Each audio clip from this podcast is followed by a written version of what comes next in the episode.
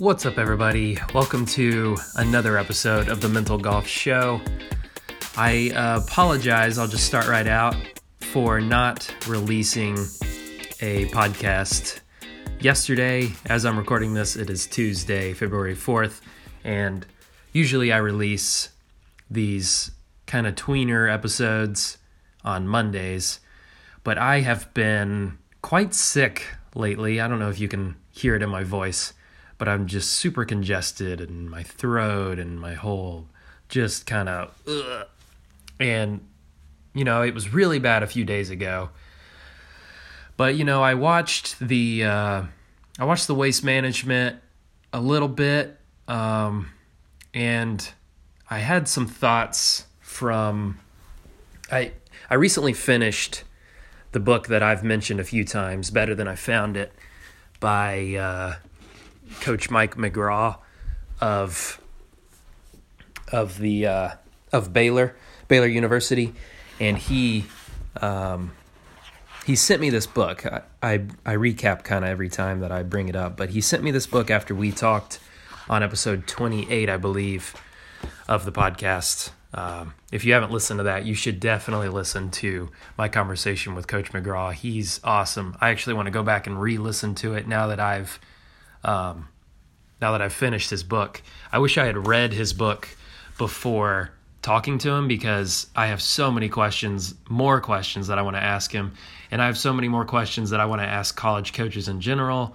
And, um, and it, that kind of brings up what I, what I want to do going forward with this podcast because as I sit here now, I don't have any more recordings uh, any more conversations recorded with other other people, and and I I I have some college coaches that have reached out to me and said they want to want to talk with me, and I and I'm going to talk with them, and I want to branch away, maybe branch away from college coaches. Um, I I really do love talking to college coaches because of how how, I don't know how kind of behind the scenes they are of these amazing athletes that, um, especially the top 20 to 30 schools in the country go on to be professional golfers. And, and these coaches are the mentors that, that lead these players through for four years. They spend four years with these players, um, teaching them and, and mentoring them and helping them go from a high schooler to an adult in this extremely important time of their lives.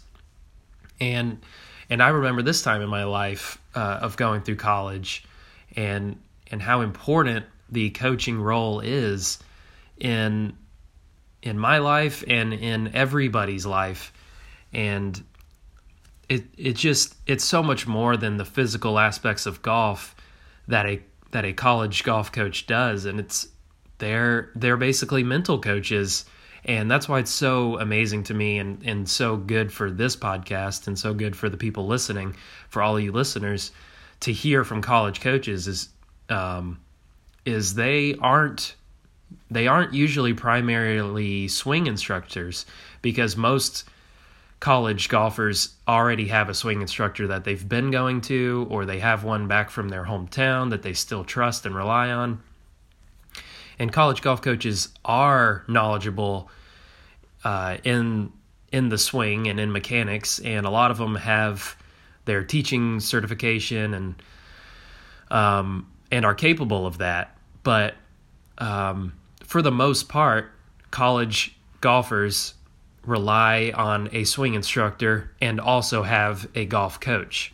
And in these best schools in the country, they um, the college coach has such an impact on these players and and these golfers are so good as it is that um, the college golf coach has this has this job of channeling that talent into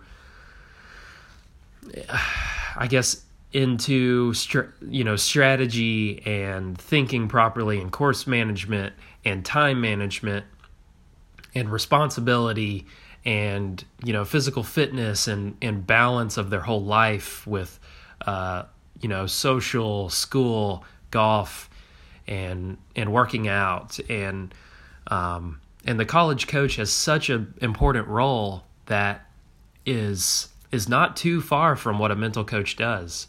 And a lot of colleges have mental coaches on staff, or they bring in a mental coach. Um, I haven't had the opportunity to do that with any schools yet, but um, that is a real thing that colleges do. So, you know, college coaches have this knowledge that they don't know it all, but they do have have this role in in young men and women's lives to to point them in the right direction and to to make sure that they're doing the right things and practicing the right things and thinking the right ways. So that's all that to say is that's why I love talking to college golf coaches and why I'm going to continue to. But I'd like to I'd like to branch a little bit maybe away from the behind the scenes uh, men and women to the the players, the actual golfers that are between the ropes or actually on the course swinging the club. I'd love to do that. I'd love to talk uh, with actual golfers, and you know, a lot of these college coaches are golfers or have been players and used to play professionally and tried to play professionally and are really good golfers themselves. So not not to take away from their actual skill level, but the ones that you know make a day-to-day routine of playing golf. And that would be interesting to me of how actual golfers think about the mental game and think about the balance of physical and mental and how to improve their mental game. And are they actually doing things that help their mental game? And what are they doing? Are they reading? Are they seeing someone? Are they do they go to therapy? Do they um, you know do they think about these things on a regular basis do they just kind of willy-nilly hope that they're confident come time for their tee time?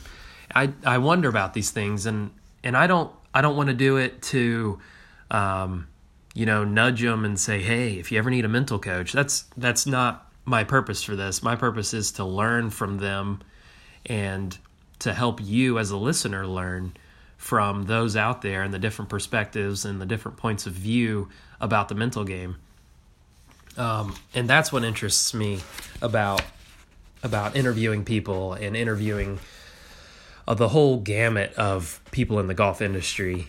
Um, and I could I could think of interviewing caddies and how they how they help their player in the middle of the battle, um, and and how you know bringing their player down from a high or up from a low and keeping them even keeled and and helping them think the right things and and and being their mental coach on the ground and the only person they can talk to during an event.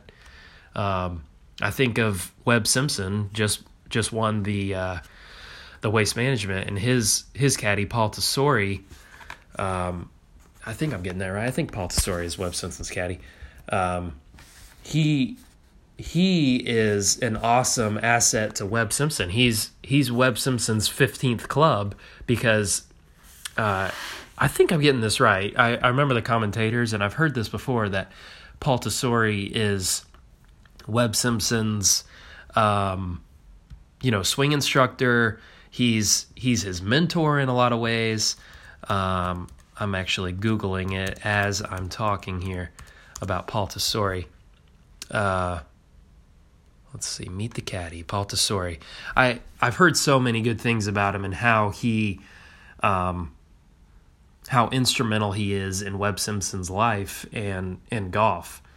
And and Webb, I remember I remember seeing Webb. It was it was something Scott Fawcett tweeted. Um, I'm, I'm going to go to that too. How much Webb has learned about his own game and in the mental side of it.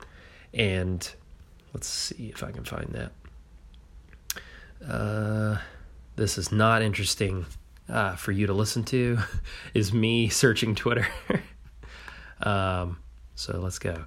Yeah, so I'll just I'll just kind of read I'll read this what uh, Webb Simpson did in an interview recently.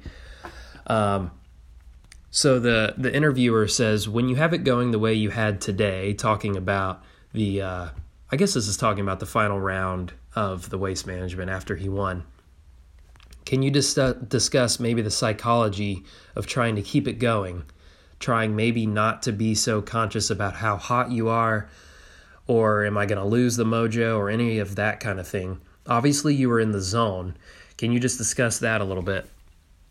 And Webb Simpson says, I mean, yeah, that's the challenge is you're hitting all your shots exactly where you're looking. And so the temptation is to start aiming more at the flag.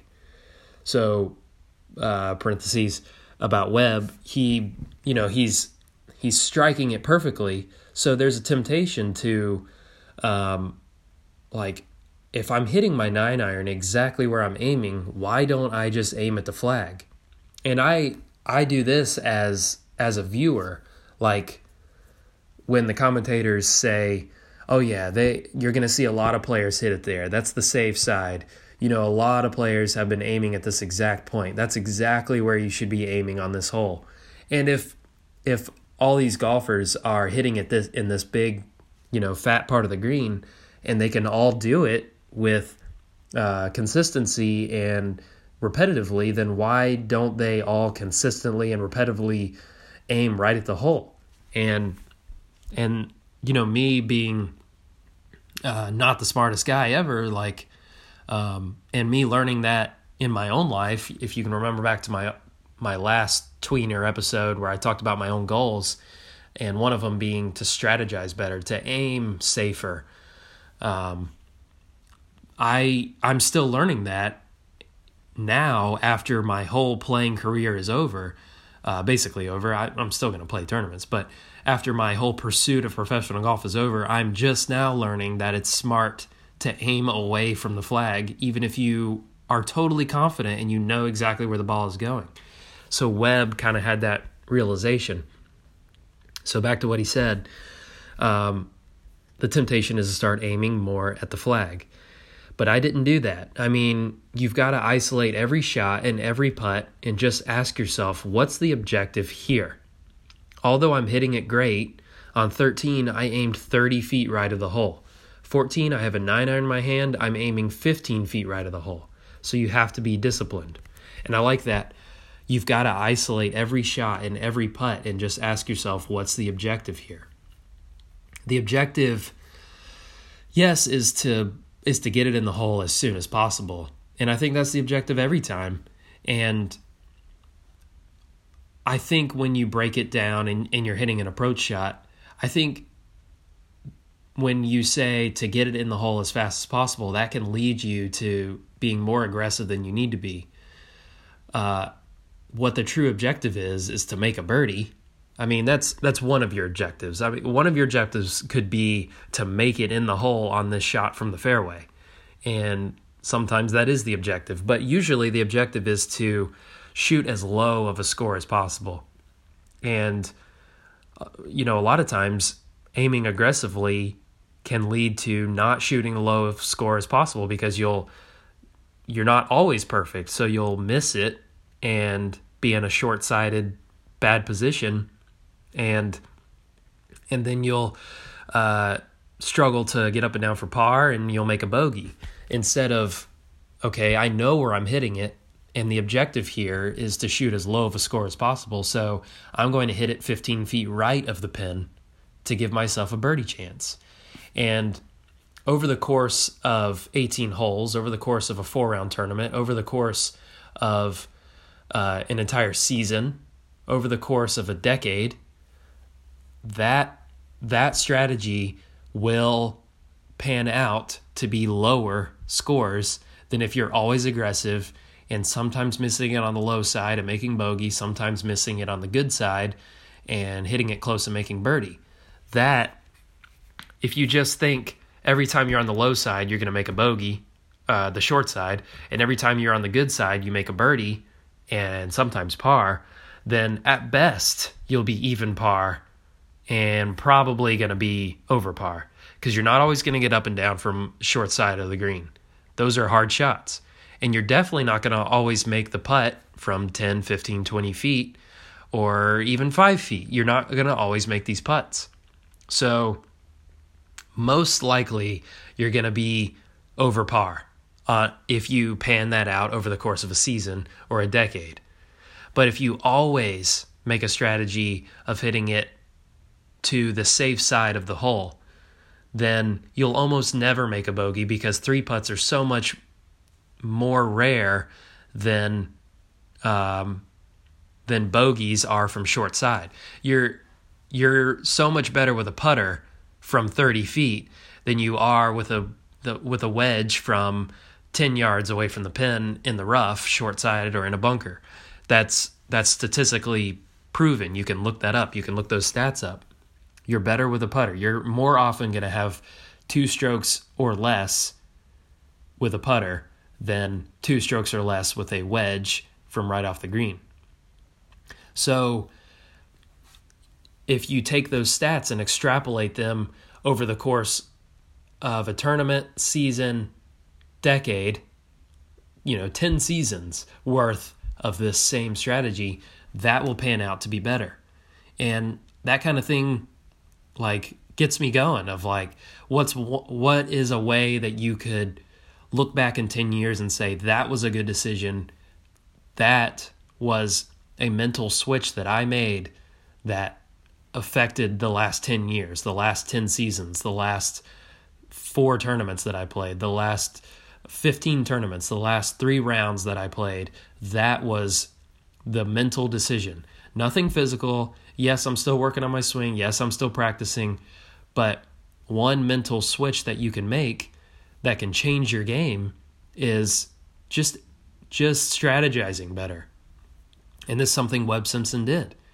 And and he goes on to talk about how uh, he's never played well at Augusta, and that's because he never really understood how to miss it in the right places, how to not even miss it in the right places, but aim in the right places and strategize properly. And and all and I guess this is kind of me rambling, but um, I'm sure Paul Tesori had an impact on him to do that. So I'd like to interview caddies. That's what I was talking about. But I'd like to interview players and how they kind of think about these strategy type things and how they um, how they go about uh, planning their way or, during a round. And these things interest me, and I and I want to branch out of who I'm talking to and who I interview and who you guys get to listen to. Um, so this this Thursday, I don't think I'll have a podcast at all. I think I might take a little bit of a break. Um, I might chime in with my own thoughts every once in a while. Um, it's not as interesting because I'm not as smart as someone I'm interviewing because I'm always interviewing someone that's much smarter than me.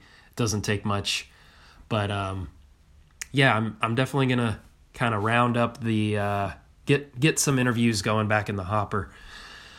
And uh, I'll keep you guys updated, of course, with that. But I, I do appreciate you listening. Um, I appreciate you chiming in with. Uh, I've got some great feedback from people emailing me, texting me, um, some really nice, encouraging words. And uh, I'd love it if you um, reached out to me and and communicated with me what maybe you think who I should interview, who I should talk to, who you'd love to hear from. Uh, I do have this the benefit of being an established podcast at this point, which is crazy to say. This being episode 46 of this podcast, I cannot believe. Um, but I, um, I do have the opportunity to reach out to someone and say, "Hey, I have this podcast, the Mental Golf Show. I'd love it if you were on it. I'd love uh, to to talk to you um, and and allow my listeners to listen to to what you have to say. So I I do have that position. Um, so you as a listener can can reach out to me and say, hey, I'd love it if you talked to X, or I think you should try to reach out to blank. And you know, of course, I'd want to go down the the top twenty players in the world and um, and say, hey. Uh, uh, you know, Patrick Reed, I want to talk to you. I want to see what you think about the mental game. I, that would be an amazing conversation. Um, so, of course, I I know that those kind of people, uh, everyone wants to hear from them. but you know, maybe some uh, some people that I don't know or never heard of or didn't think of to ask. So, uh, yeah, reach out to me. You can email me, joshluke.nichols at gmail.com. My phone number, 336 399 1825. You can tweet at me. Uh, that's kind of my main place where I spend my time um, in the golf industry is Twitter. That's Josh Luke Nichols on Twitter. Excuse me. Yeah, not feeling great. But yeah, reach out to me. Let me know who you would like to hear from, and I will do my best to get them on. Um, but yeah, until next time, thanks for listening, and uh, maybe go back through some old episodes and uh, and rehash them because uh, it might be a minute for when I get another interview. But um, in the meantime, reach out to me, and I'd love to talk to you. All right. Thanks for listening. Catch you guys later. Bye.